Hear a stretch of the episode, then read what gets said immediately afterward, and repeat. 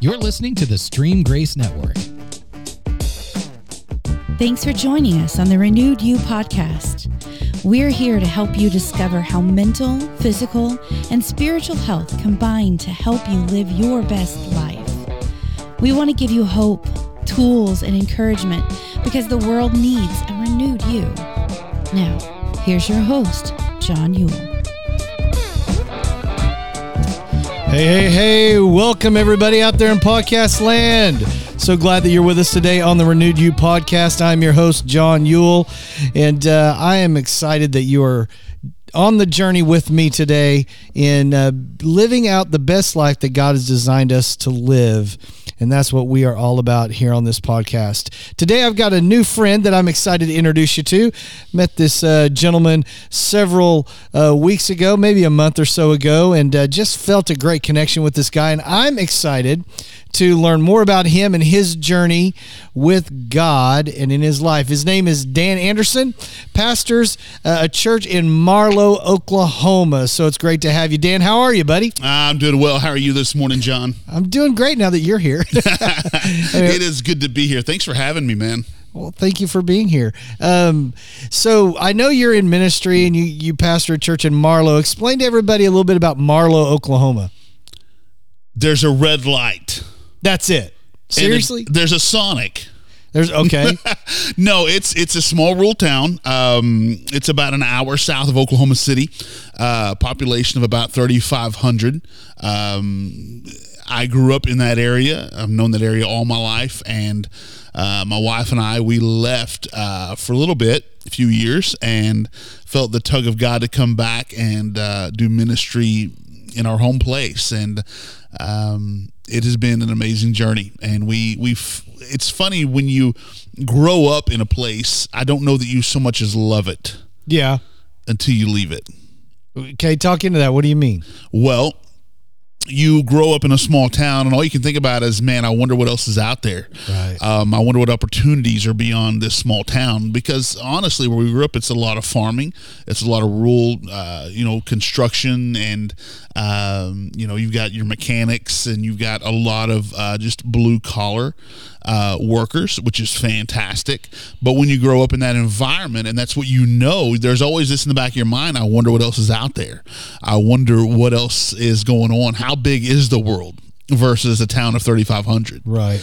And when you leave, and my wife and I left for about six years, uh, we worked in Norman uh, at a church there and got to see uh, a much a much bigger side of the world and we begin to travel more we begin to see things and um, it's funny because the bigger things got in our life, the more I missed the smaller, more intimate place. Yeah. I missed driving through town and waving at people. yeah. Do that in Oklahoma City yeah, and no, see dude, how that somebody goes gonna for shoot you. you, man. Oklahoma City, you know. no kidding. Um, but pulling up and, and people and, and I tell people like Marlow is a lot like the um, the theme song to Cheers. Right. Sometimes you want to go where everybody knows your name. Sure. uh, and so that was that was uh, something to go back to and to step back into a world that, that I had left behind, but I never really left it. Right. And so it's been a joy. We've been there nine years now, and to watch God do what He's done has been absolutely incredible. Well, man, I want to get into the the church side with you, but uh, I want to just invite everybody on the journey of your life. So tell us a little bit where it, where it all began for you. And I mean, obviously you grew up in a small town, but uh, you know, just what was the early stages of your life like?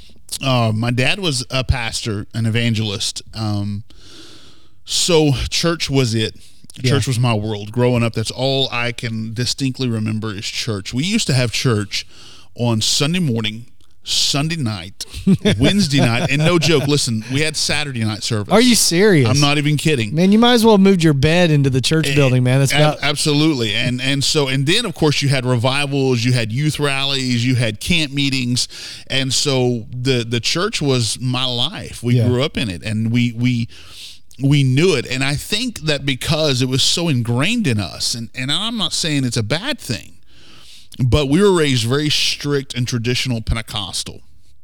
Okay. Now, if you don't know, if you're listening today and you say, "What does what does that mean, traditional Pentecostal?" Well, here's the thing: we didn't have a TV in our house till I was 13. We weren't allowed to go to the movies. We couldn't go bowling. There was so many. Everything was a sin, and so there's a lot of legalistic uh, things that happen. But I will say this on the flip side: there were things I saw in the church that blew my mind. Totally. I saw God do things that was just when I tell people they're like, "Come on, you're lying." I'm like, "No." I saw God do some incredible things out of the dedication of these people, and uh, but because I I, I grew up, um, and I know you're a preacher's kid, so you can relate. oh, there's a big secret right there. um, because I grew up seeing so much, I really walked away from the whole thing at an early age. Now, of course, I had to go to church, my mom and dad, but in my heart, I just didn't buy into it. I didn't I didn't accept this. I'm like, ah, I'm not sure about it. a lot of emotionalism or a lot of fake or a lot of phony. I, that stuff was going on in my mind all the time. And so by the age of, of 12, 13, I was already, I was done with God. I was done with church. I wasn't going to go down that path. And so I veered off uh, pretty quickly um, from, from any kind of calling or future destiny. I didn't want anything to do with it. I didn't want anything to do with the church. And I remember I was 17 years old and my dad made me go to church camp. And he said, You're going. And I was like, I don't want to go. And he's like, You're going to church camp. And so we go to church camp, and there was a, an, a, a guest speaker from Fresno, California. And he didn't know me. He didn't know anything about me. I'm sitting on the back row just trying to get through the week because I don't want to be there. I'm 17. I'd rather be out doing crazy Right. things with my friends. And in the middle of his preaching, he points at me and he's like, Young man, would you just stand up? And I'm like, Oh, are you kidding me? yeah. And so I stand up and he said, I just need to tell you something. There's coming a day that you're going to preach under the anointing of your grandfather and your father. He had no idea that my grandfather and my dad were both Pentecostal preachers and pastors. Okay. Now, I didn't give my life to Christ. I didn't start crying and accept the calling, and I, it actually just ticked me off. And I was like, whatever. Um, but something inside of me shifted. This thought process in my head began to process itself, saying, what if it's real? What if everything you saw growing up was real? What if everything? What? What if? What if? What if? And I was just graduated high school the following year, or I guess a year and a half later. I graduated high school, and I go to church on a Sunday night.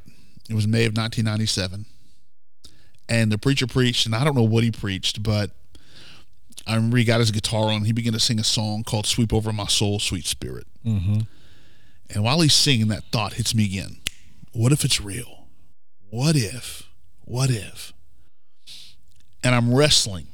And finally, I said, you know what, God, you're going to have to show me. And I get up and I walk down to an altar and I kneel down. Nobody, nobody knelt beside me, which is odd for Pentecostal church because most of the times, if you kneel at the altar, everybody swarms you like a SWAT team. Um, but nobody knelt down with me, and nobody, nobody prayed over me. It was just me and God. And I, and I said out loud, God, if you're real, just show me and man, I begin to weep and I begin to cry. And I am not a crier. It drives my wife nuts, but I'm just not a crier. It's not my nature. But I wept and I wept and I could just feel things falling off of me and I and I and I heard the Holy Spirit so clearly in my spirit and just so just so lovingly. He said, Dan, if you choose me, I will never leave you. And I gave it all right there. And I said, you know what, God, I accept your grace. I accept your mercy. And so from there, um, I got I got saved on a Sunday night. A friend of mine called me on Monday morning. He was a youth pastor. He said, "Dan, I'm just checking on you. You're on my heart today. How are you doing?" And I said, "Bro, I got saved last night. Now I'm 19, almost 20 years old right here." And he's like, "No way!" And I said, "Yeah, I, I gave my life to Christ." And he said, "Why don't you come preach for me Wednesday night?" And I said, "Nope." Yeah. Not doing that mess. I am not going to preach. And um, he said, man, just come share your testimony with, with my kids at the youth group and just share what God has done in your life. And I went that Wednesday night and I preached my first sermon. And uh, it was literally about four minutes long. I read my text.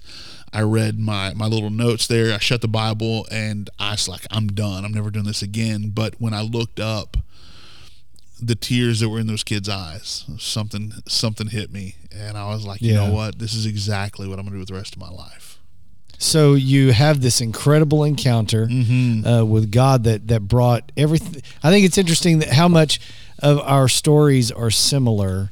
I'm definitely a, a preacher's kid. I haven't talked about that on this podcast much, but I'm definitely a preacher's kid. There is the good and the bad of that Yes. because you do see some miraculous things, but you also see some of the negative side. Uh, you know, the the backside Absolutely. of of the whole thing, and it's easy for the backside to really jade you. Mm-hmm. Um, and and and I don't know that I ever, I don't know that I will ever buy into that. I walked away from my faith, right. but I definitely experienced a disconnect from church Sure. you know just the the the the thing of it versus the relationship with Christ. You know there there was that definite season in my life as well. But yet I love again we we've almost got this concept I think kind of backwards.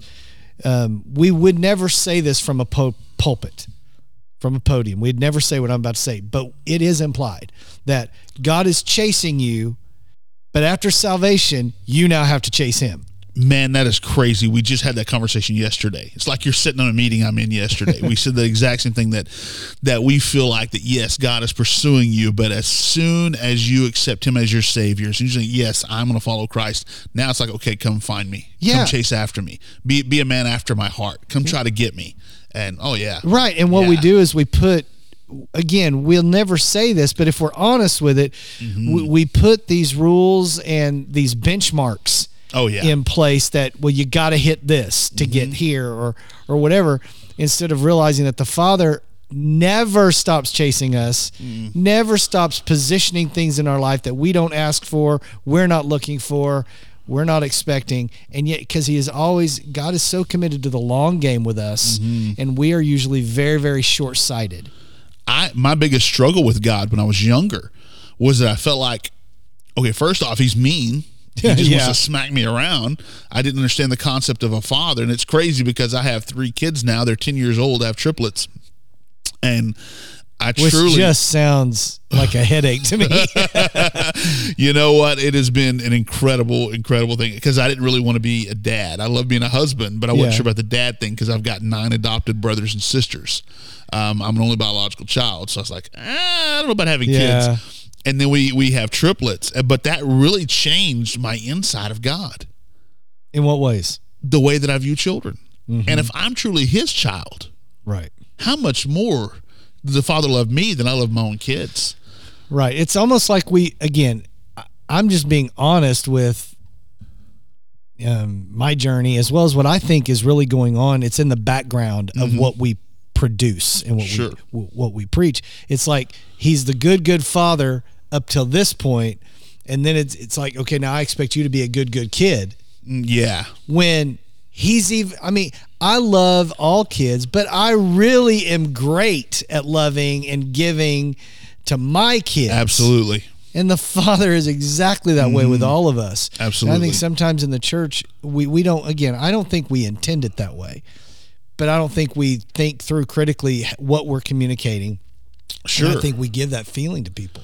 Yeah, and I think that that I think this, and if you ever go back and watch my sermons, I'm very transparent behind the pulpit. Yeah, so am I. I think that, and I know you are. Transparency, I think, is is where a lot of um, it's where a lot of connectivity happens with the congregation, where you begin to talk about your struggle, and they're like, oh. Right. Well, if pastor struggles, if pastor gets mad and kicks the dog, I don't, but I shouldn't, but I think about Right. it. But if pastor struggles with that, then you know what, man? Maybe, maybe, maybe God's going to help me through mine. Yeah, I remember my dad when I when I started exploring going into ministry. Um, I was like you. I was I was always at the building. You know, it didn't matter if I had a spare moment. I was practicing behind an old wooden pu- pulpit Oh, with, with you know as a kid. I just always I had that desire, I guess. But um, you know, my dad was kind of taught. He didn't grow up in it, but there was this definite era in that Pentecostal side that as a minister, you're never to show fault. Absolutely. You're never to show your weaknesses Oh, because no. Mm-hmm. you're supposed to be the example, the epitome. And so what we wound up doing is again, no one lives really by what you that portrayal. Anybody Right. can put a good front up Absolutely. for a while, and then what's rocked the church so much is when we realize, oh man, they're not the same person off the stage as they are on. And I think God is bringing us to a place to where, yeah, guys like us and a whole bunch of others are standing up and going, look, I may be a few steps ahead of you, but I'm on the same journey you're on. Let's talk about how to make this work. Well, and I think too that's why we're so rocked when we see, um, and I, I say this term because I have my own, but our heroes, Yeah, totally. our pastor heroes, preacher heroes, when they make a mistake or there's a, f- a fault or a failure, the whole church is devastated because nobody gets up and says, "Hey, guess what? They have bad days just like you." exactly. uh, there's a there's a pastor in, in Oklahoma City that I love dearly, and he has he has definitely been a friend to me, and I I got to spend some time with him, and, and he has a much larger ministry than I have, and I said, Pastor, what's some advice that you can give me? And he got so quiet, and he sat there, and like you just see the sadness come over him, mm-hmm. and he said, Be prepared to be lonely. Huh. And I said, "What?" Because this guy, I mean, he he's he's amazing. Yeah.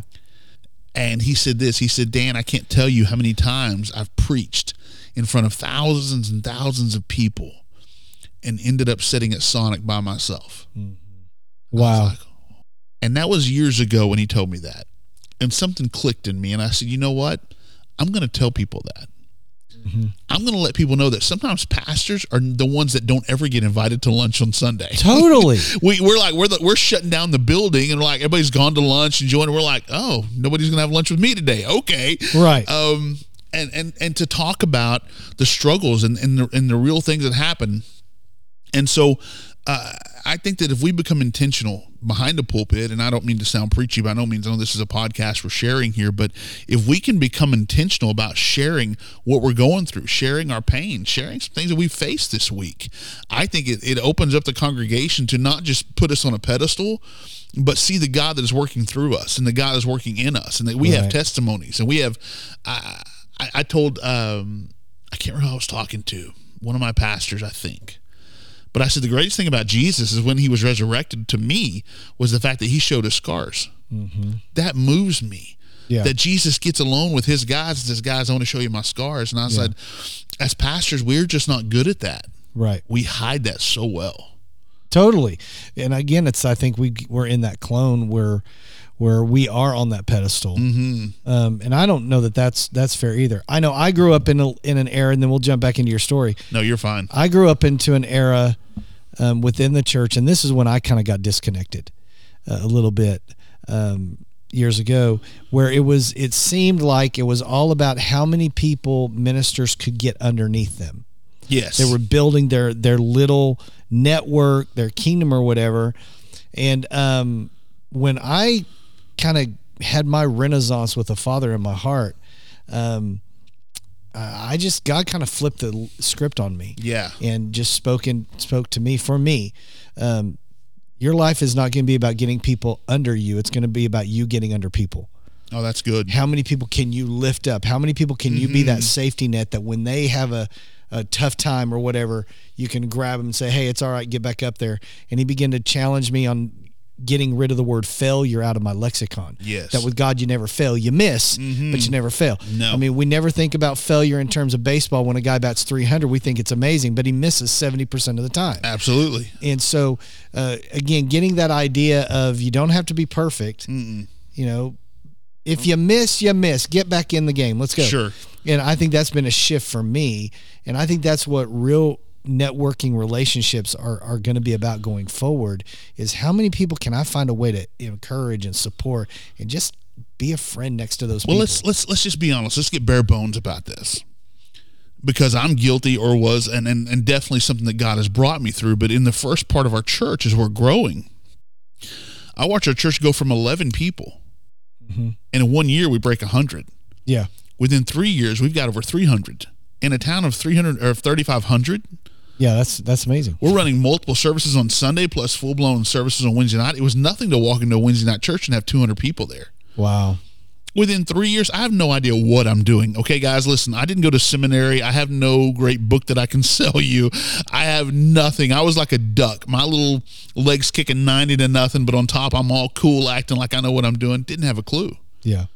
Making horrible decisions because in my mind, I thought I've got to get two things right Let's just be honest. Okay.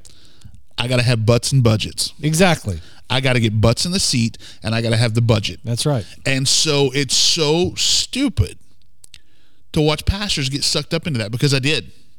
And now I'm not going to say that God hasn't blessed our church because we are blessed, but He came in and and I was I was at Gateway Church down in Texas at Pastor Robert Morris's. Fantastic church. Oh, absolutely! Fantastic and heart. They're doing a leadership conference, and I'm so arrogant and stupid. I'm not even paying attention. I'm drawing things out for the next phase of the church while I'm sitting in a class that I should be learning. and the Holy Spirit speaks to me and says, "What if I took it all away? Would you be okay?" Out of nowhere. And I'm like, what? And I get up and I leave the conference. I go out into the foyer. I kneel down at one of the chairs and I say, God, you got to talk to me because I know that's your I know that's your voice, but I don't know where you're going with this because I don't go backwards. Mm-hmm. We only go forward. I'm already building another building and I'm doing this. I mean, I'm already forward motioning all this. And the Holy Spirit says, What if I take it all away? Would you be okay? And I begin Yeah. to weep and I I broke and I said, You know what, God, this is yours anyway. So whatever you need to do, do it.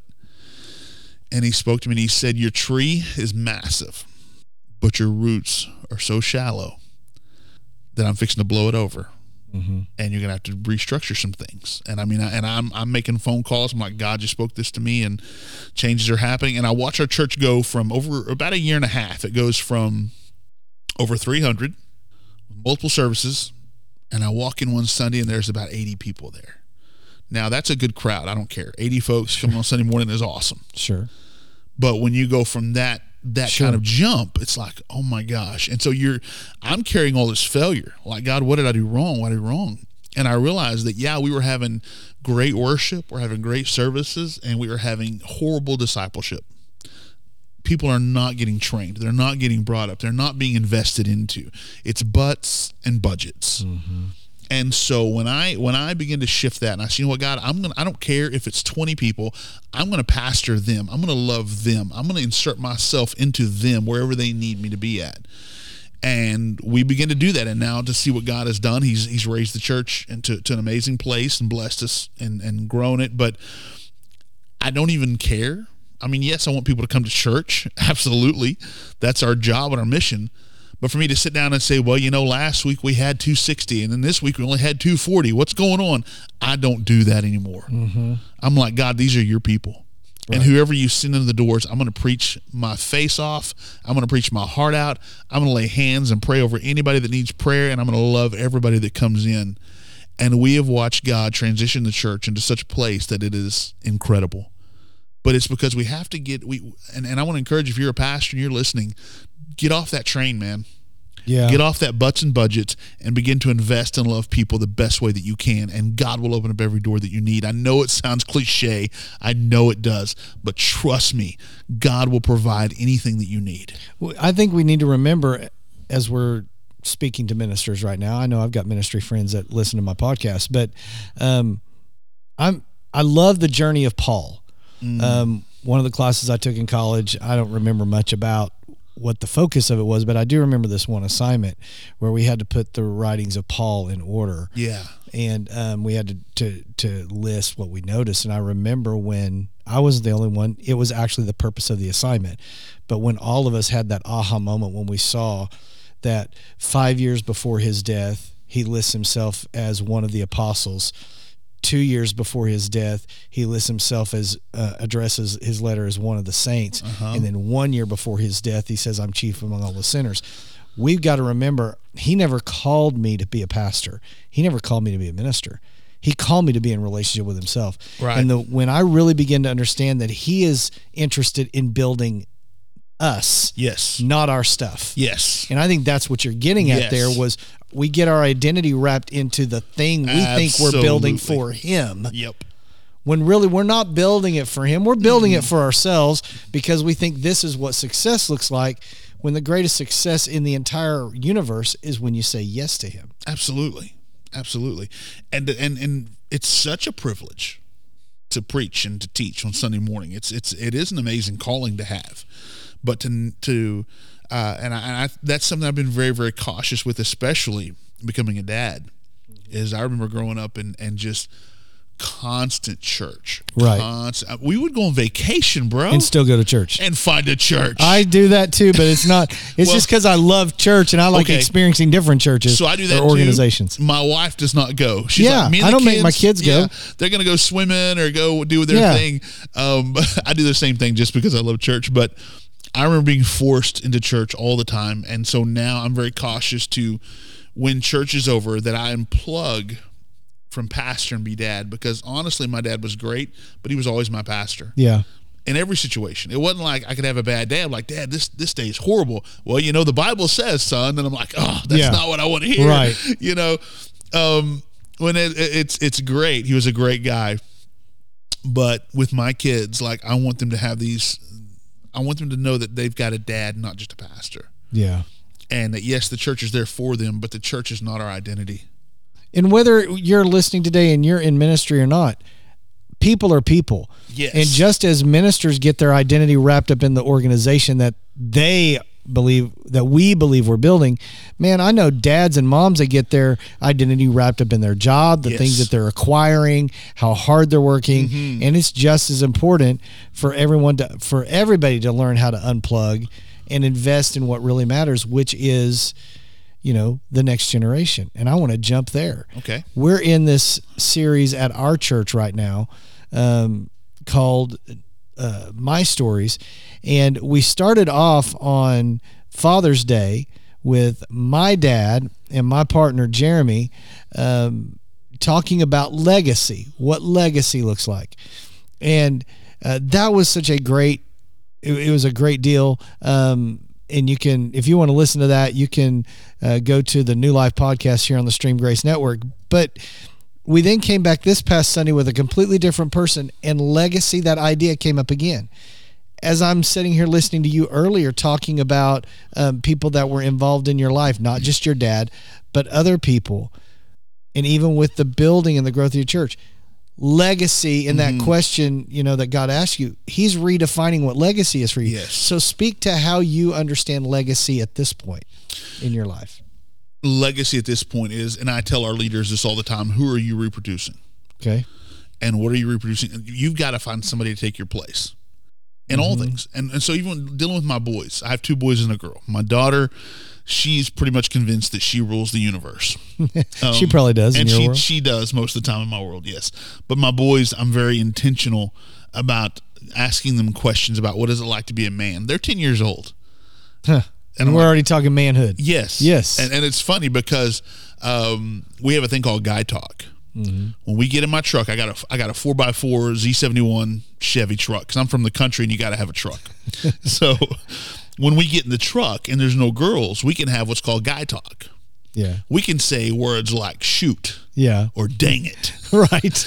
and, and and and one of their favorite words that we can't say in front of girls is heck. Uh-huh. So you know, I'm training them already. Like there's there there's there's an application to be a gentleman, and things we don't say in front of mama, and things we don't say in front of the girls, and and and teaching them what does it mean to be a man? What does it mean to okay when they come to me and they say, Dad, um, I want this and this, and they're into uh, to, to Roblox and they're into Fortnite, different things. Dad, I'm like, well, how are we going to earn that? Yeah. How are we going to work for that? right. um, and to instill things into them that that it's not just hey this is a world where you just because you want it you get it Right. okay and that's Right. I know that may be off topic than where you're wanting No, to no, go. no, no. Keep going. um, but for me it's it's letting my kids see dad go to work every day even if it's just to the office or church they know dad's going to go to work every day. The dad that dad puts a, an example in front of them when it's we we don't eat without praying over our food. Every Yeah. night we have prayers together and and and whether you're a believer or not and you're listening, find something that you can do with your family that's going to leave a legacy. That's going to leave I remember my dad, the one thing he always did, always did was that he prayed over us before we went to bed. And it wasn't like just a little now lay me down to sleep. Like he had us come in, he put his arms around us, and he would speak over us. And he would say, I just thank you for Dan that he is called. Yeah. And he has favor in his life. And he would say these things, and now I find myself telling my own children, like God, I thank you for Annika and Blaine and Elijah, God, that the gifts they carry, and God, that this the, the great heart they have for people. I think it's important to what we instill in our kids for the next for the next generation of legacy uh, is is going to be huge. It's gonna be Totally. I like what you did right there because again, I think it shows the flip that God did in you. Mm-hmm. Um, when I ask ministers about something, you know, insert another word, but with the same idea of legacy, I I expect them to answer something about ministry, something Sure. spiritual. Sure. And you jumped right over to family because that Yeah. really is the only legacy that matters.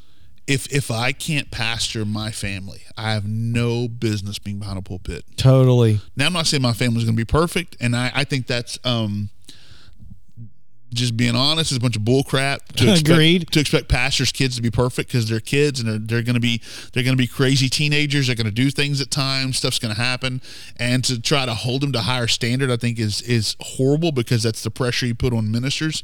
But at the same time, as a as a man, not as a pastor, but and, and I, I teach this a lot to the guys at our church that we are pastors, we're providers, we're priests Right. of our home. Right. And so let's let's raise up our family and do the best that we can to be that example because um, you can say whatever you want, but it's what you show your kids Right. is what they're going to catch. Totally. I love the fact that you pray for your kids. We do the same thing. Yeah.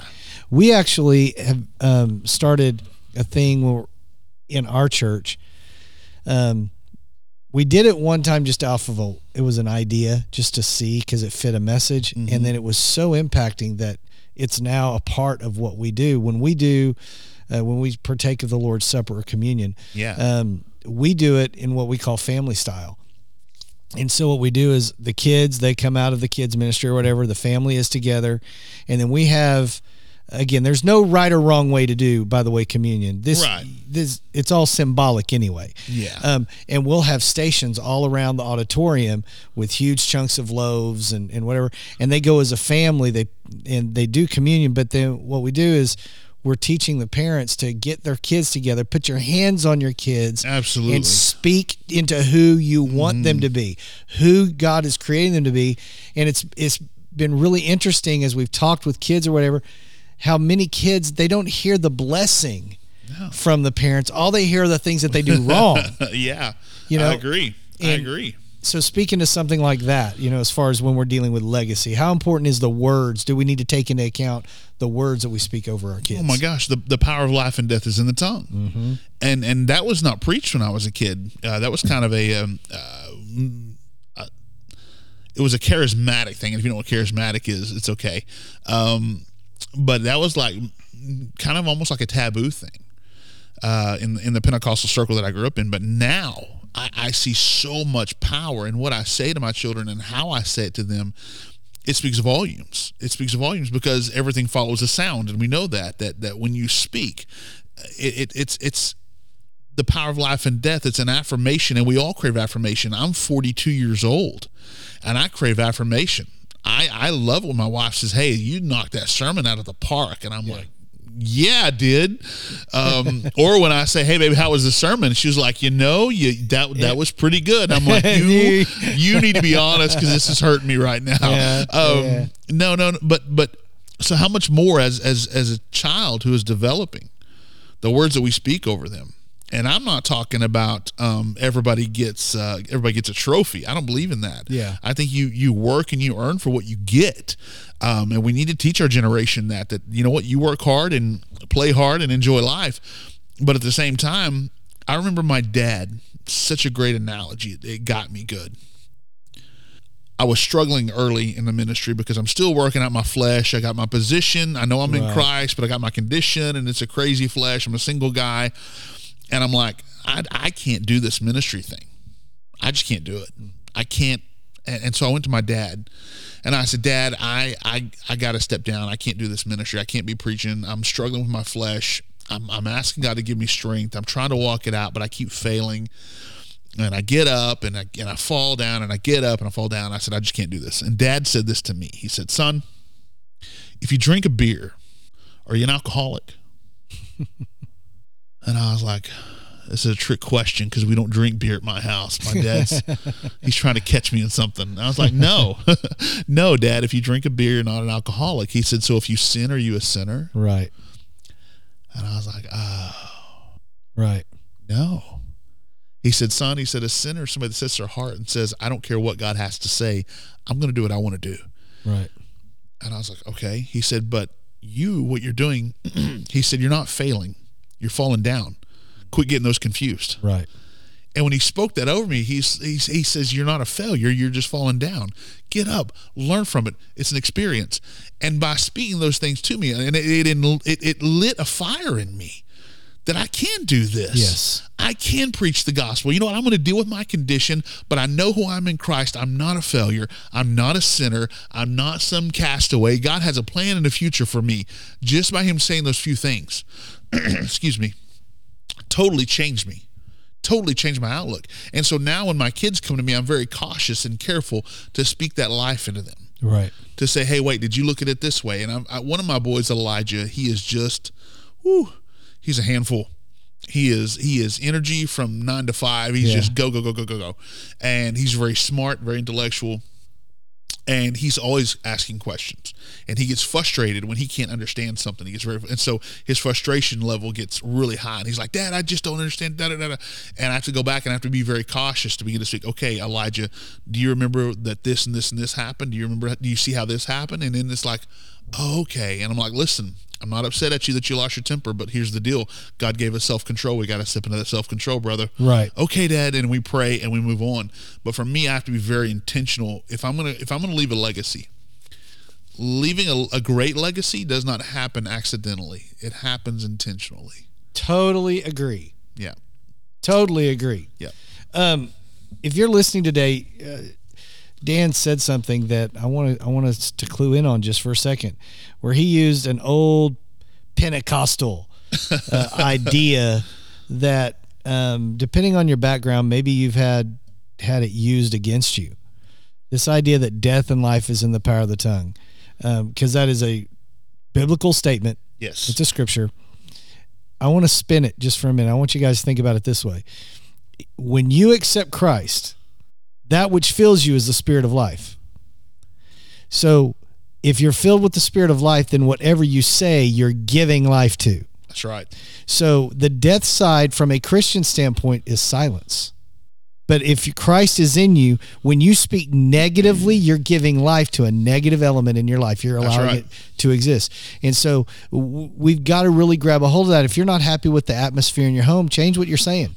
that's right Change what you're saying. It's that everything flows from what you speak. Mm-hmm. I mean, everything we believe exists is existing today because the Father spoke it.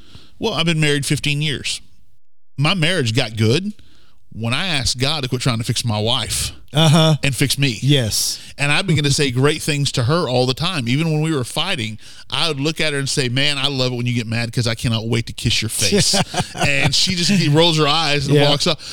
Everything though it is, it's the power of life and death is in the tongue. It's It what I, it's what I give life to, or it's what I can speak death over. Sure. We carry it, brother. We do. So watch the words. Absolutely. Watch the words that are coming out because you are you're creating the environment. Think about the fact in the creation story, the mm-hmm. first thing that God created was the environment. He prepared the place for the life that he was going to mm-hmm. create. And he prepared the place by his words. And what did God say when He got done? It is good. It's good. He spoke life over He, it. he did. That's right. And that's my point. Is Yeah. we've got to we got to be careful what we speak. Absolutely. Well, hey, let's jump into your story from another vantage point. I have no idea if this is even a part of your story. I just assume it might be since it's part of mine. Hadn't been all roses for you in ministry. There been some church hurt. Absolutely. Talk about that for a little bit. If you if you're comfortable sharing that side of your story. Sure. Um, let's just say this: in all of the, in all of the love that I have for God's people, because as a pastor, it is there's there's a passion in me for God's people, but church can suck. Come on. Can I say that? Dude. Yeah. And and, and it's not because of God. It's not God. It's not Jesus. Jesus has never done me wrong. Okay, you have to know that. Jesus, in my 24 years of ministry and being saved, has never one time done me wrong. But I've watched church leaders cause more church hurt because they just didn't stop and listen to Jesus. yes. If we, if, if, I don't know why, and you can you can probably amen me on this, but I, I don't know why. I don't struggle with it like I used to, but in the early days I did But ministers and pastors are the most insecure people I've ever met in my life. I think they are totally. There's a lot of insecurity, and I think it's because you're under so much scrutiny all the time. All eyes are on you, the glass house, the whole nine yards. Sure.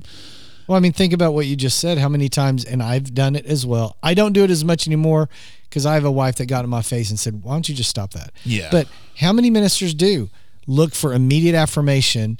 You know, Absolutely. after they're done, Absolutely. you know, because they're insecure. Absolutely, because you you you've just poured out thirty to forty minutes of your life, and you're like, did it even? Did it you even matter? Yeah. You look over like, is that person like looking at their scripture? or they scrolling Facebook? What are they doing right now? Probably both. Probably both. no kidding. If truth be truth be known, um, but I was I, I worked. I gave all of. I felt like I gave all my heart to a church once, and I, I was youth pastor, and, and I just oh, I loved I loved the youth ministry. I loved pastoring those kids. I loved that. I was raising up a young college age group team that was under me, and actually one of the one of the girls that was, uh, she was in college time, and she was very, um, very, very instrumental in the growth of our youth ministry. Is now the associate pastor of the church, where where she started at as Yeah. as a as a youth worker, which is awesome. But when I'm there, and I'm giving everything I have, and all of a sudden I realize that the vision of the pastor is shifting to where it's and, and I understand that that in church things grow and that that there are shifts being made but when the overall shift is being made and it's not being communicated and, and you're like where, where am I at? Where am I, how am I fitting in all this? Am I doing a, am I doing the right jobs? Am I still doing what I'm supposed to be doing? And then out of nowhere they walk in they're like hey listen we're moving you out. We're going to go in a totally different direction. Whoa. and I'm like I've just given years. Yeah. we took this youth group and there was one kid in the church. And it was funny because when they brought me in they asked me and said why do you think we only have one kid in the church? And i said i'll be honest with you. I said right across the street is the largest middle school in town directly across the street and they're not going to walk across the street to come to your church i said because your church sucks Uh huh. and one of the one of the board members like, you know, he's right. and I'm like, I got nothing to lose here. They're asking me these questions, so I'm going to be honest.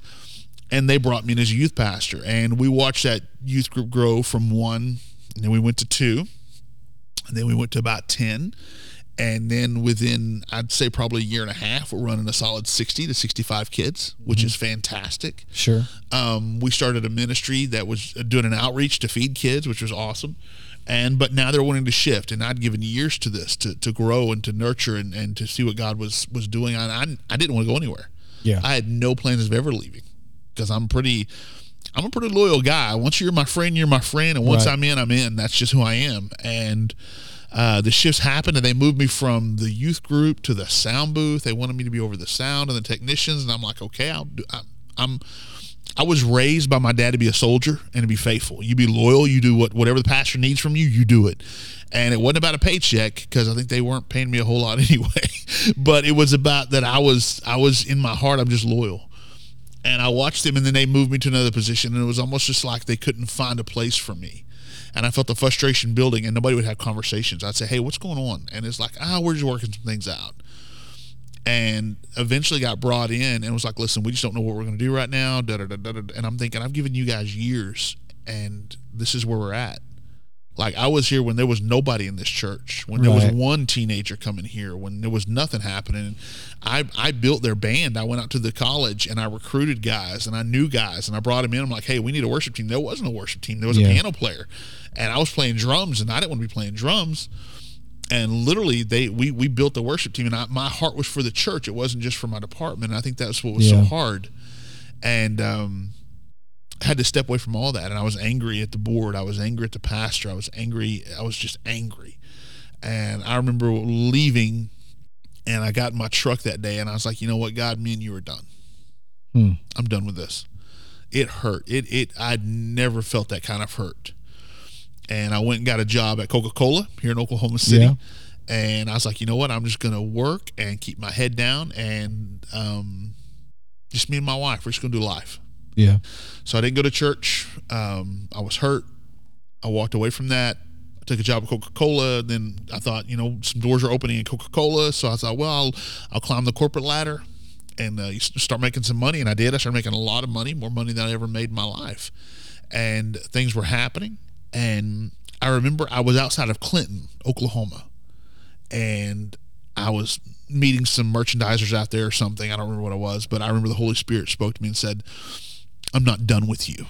Mm-hmm. Now, this is the first time I've heard from him since I left that church, and it's been about a year. Yeah. He, it's been just total silence in my life.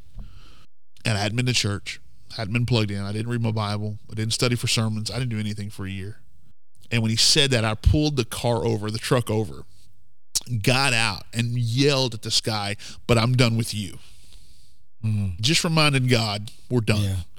And it was a lot of pain. It was a lot of hurt. And um, one night, one of my bosses, or one day, one of my bosses said, Hey, man, um, do you. Uh, do you want to go to church Sunday night? I play bass guitar at this church.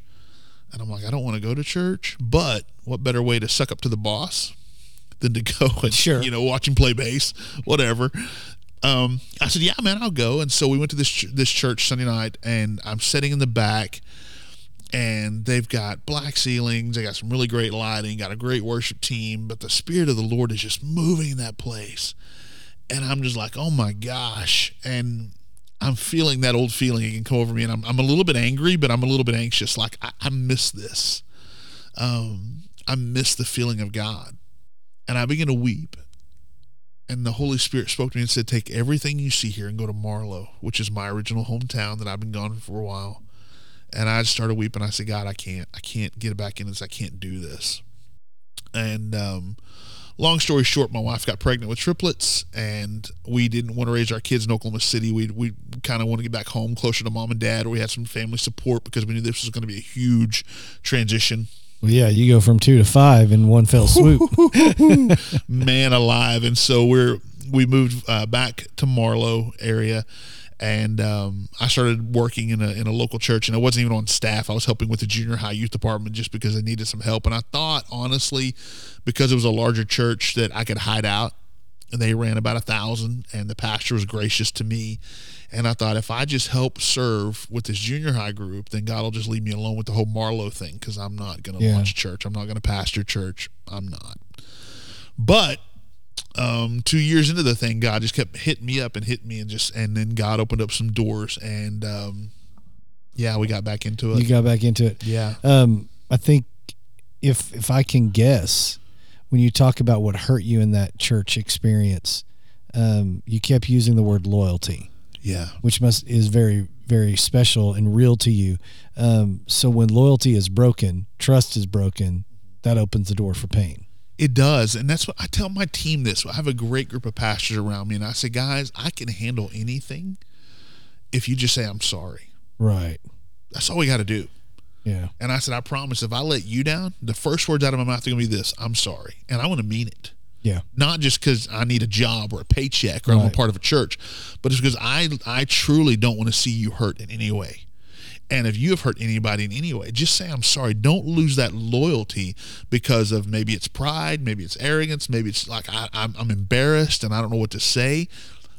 Go to that person and just say, "Hey, listen, we screwed this thing up. Can we fix it? I'm sorry." Yeah, I've And we- been yeah. I've been exploring in my my mind the concept of forgiveness. I had a conversation recently with an with a uh, another uh, minister, Christ follower, whatever, um, and they were they were talking about forgiveness from one vantage point, and I was listening to him, and I was like, you know, I probably haven't thought enough about forgiveness, but I don't think that's really what what the heart of it is. And so what I've settled on at least right now, and it ties into what you're saying, is I begin to ask myself, God, what is the purpose of forgiveness? Is it just to get through an issue? And what I'm feeling in my heart is that no, the ultimate purpose of forgiveness is the restoration of relationship. Absolutely. And what we've done is we've sold ourselves short. We come, we say I'm sorry, and we say, yeah, no, no worries, we forgive you. And then so many times that actually is the breaking of the relationship. Yeah. It's like it's it's like we want to make a clean break, so we're going to apologize. Yep. It's not really about hey, let's work through both sides of this pain mm-hmm. for the sake of the relationship, so Right. it can continue. Absolutely. I mean, I mean, you've been married how long? How many years? 15 years. Okay, 15 years. I'm celebrating 27 at the end of this year. I promise you, you don't make it 20 without true forgiveness for the restoration of the relationship. Absolutely. Yeah, why do you think we don't see that so much within the church world? I mean, somebody gets mad at the preacher. Well, we're leaving church.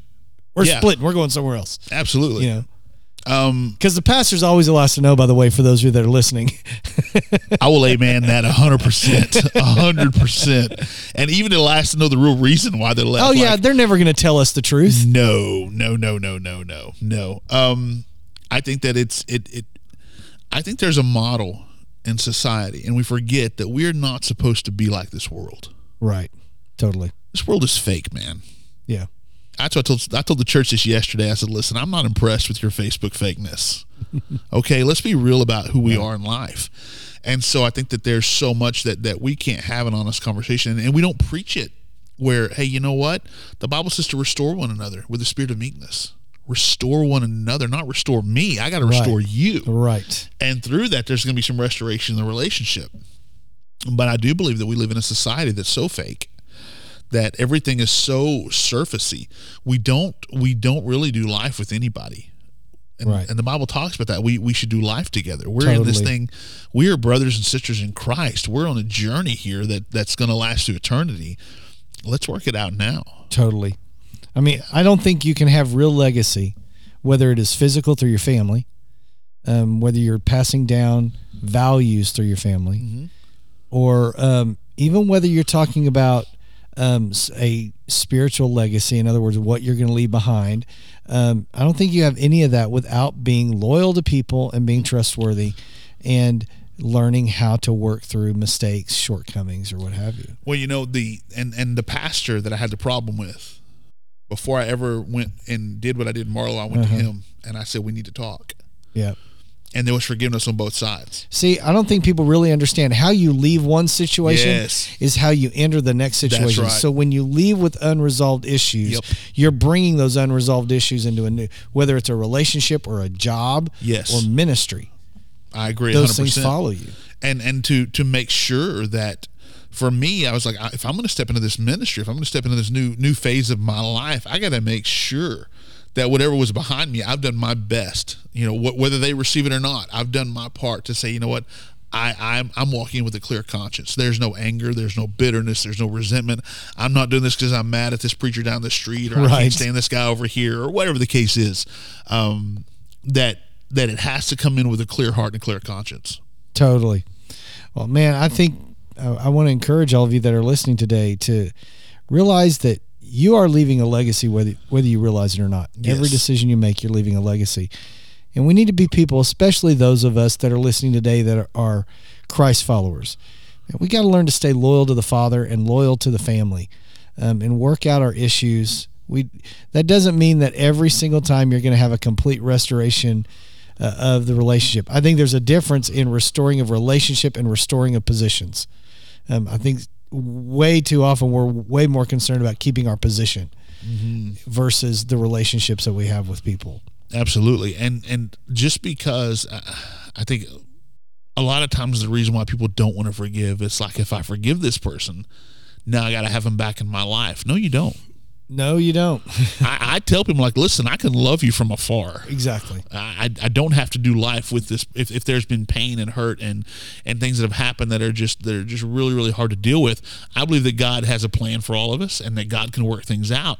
Um, but there are people that I used to hang out with that I, I just don't hang out with No. anymore. It's not that I don't love them any less, but it's where I'm at in life, where God has taken me. God has opened up new relationships. The relationship you and I have, it's a new relationship, and I'm anxious to see where God's going to take that. Me too. Um, and so I, I look forward to things like that. But there are some things in my past. I'm like, you know what? I I just can't. I, I'll, I'll be transparent here. Before I started pastoring, um, I messed up big time. Me and my wife, we got in a place where, and, and it's it's so amazing. And I'll share this quickly and move on. But I messed up with my wife and I had an affair. Wow. Okay. And I didn't talk about that for years. I kept my mouth shut because mm. Jessica and I, we got through it. We went to counseling, and it's it's it's in that period where I wasn't going to church. I was doing my own thing. I was in the club. I was being stupid. She forgave me, but we had to walk this out. And I I, I tucked it away because honestly, I didn't want to be part of my legacy.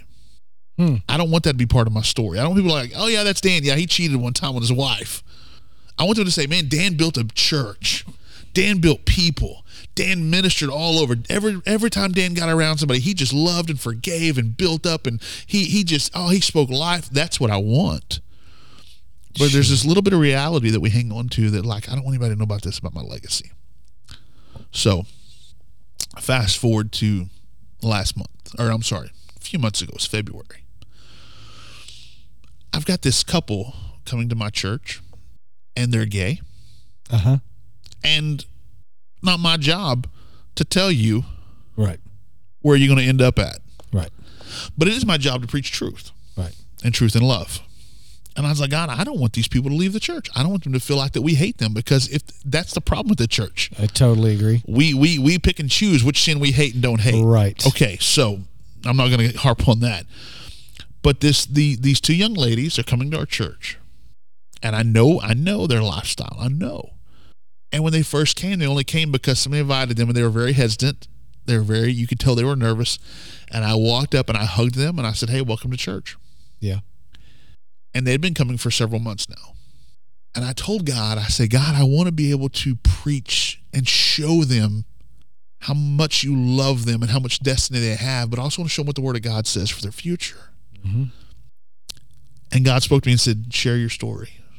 Okay. I said, Nope, Yeah. because that's a part of my legacy I don't want anybody to know about. I've been pastoring, I'm successful in my area, I've done well, God has blessed me.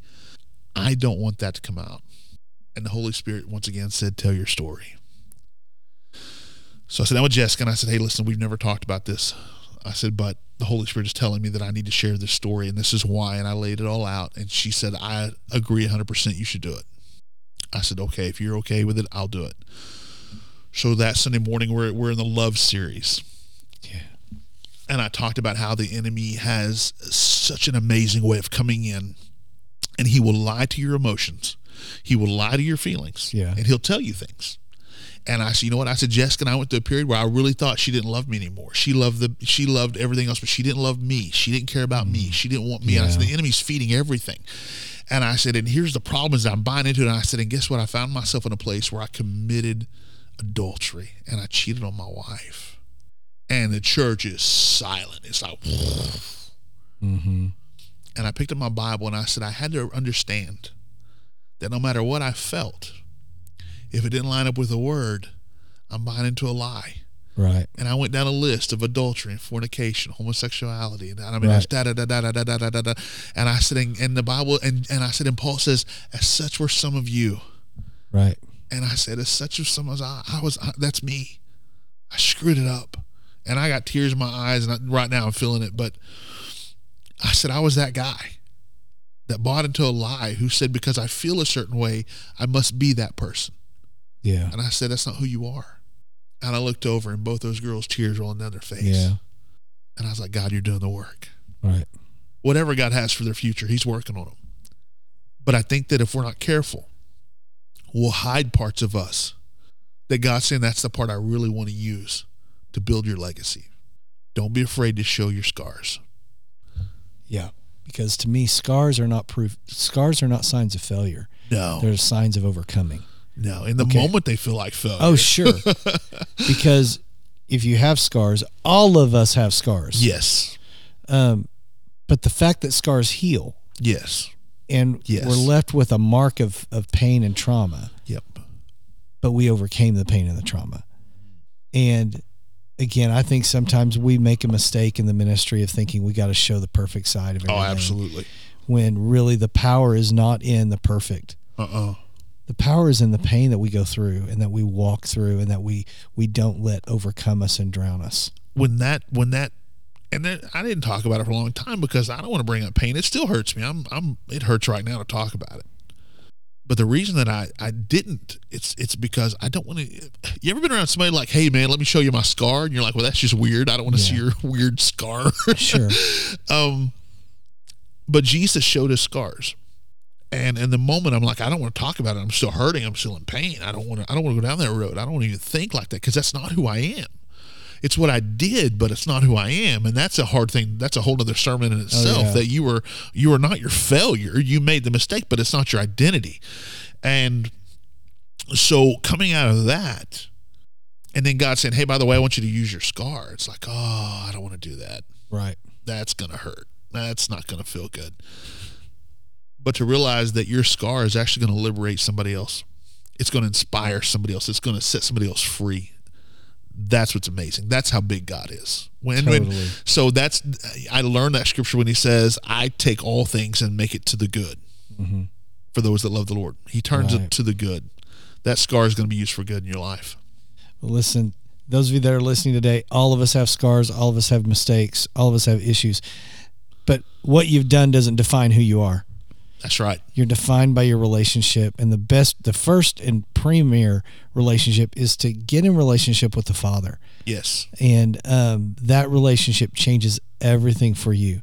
Um, and I want to encourage you to get connected with Dan. If you want to hear more of Dan's story, tell you what, I'll tell you what, you can go to the streamgrace.com site and look at the Redux Church podcast. He's actually the second podcast, the second episode on that podcast Yeah. and uh, would love to have you listen to more of his story over there. And this won't be the last time I have Dan on. I can promise you, Dan. I really appreciate you coming on and sharing your story today, Man, today, thank man. you so much for allowing me to be here. It's such a privilege. I, I love what you're doing, and I appreciate it so much. Well, thank you, man. We I appreciate what you're doing because we're brothers in the trenches, man. Amen. and uh, we got to walk through this together. And guess what? If you're listening today, God's got a plan for your life, and that begins by renewing your hope, your love, and your joy. And He wants to do that in you. Open your heart to Him. Let Him impact your life because the world deserves a renewed you. Until next time, we'll see you around. I'm John Yule. God bless.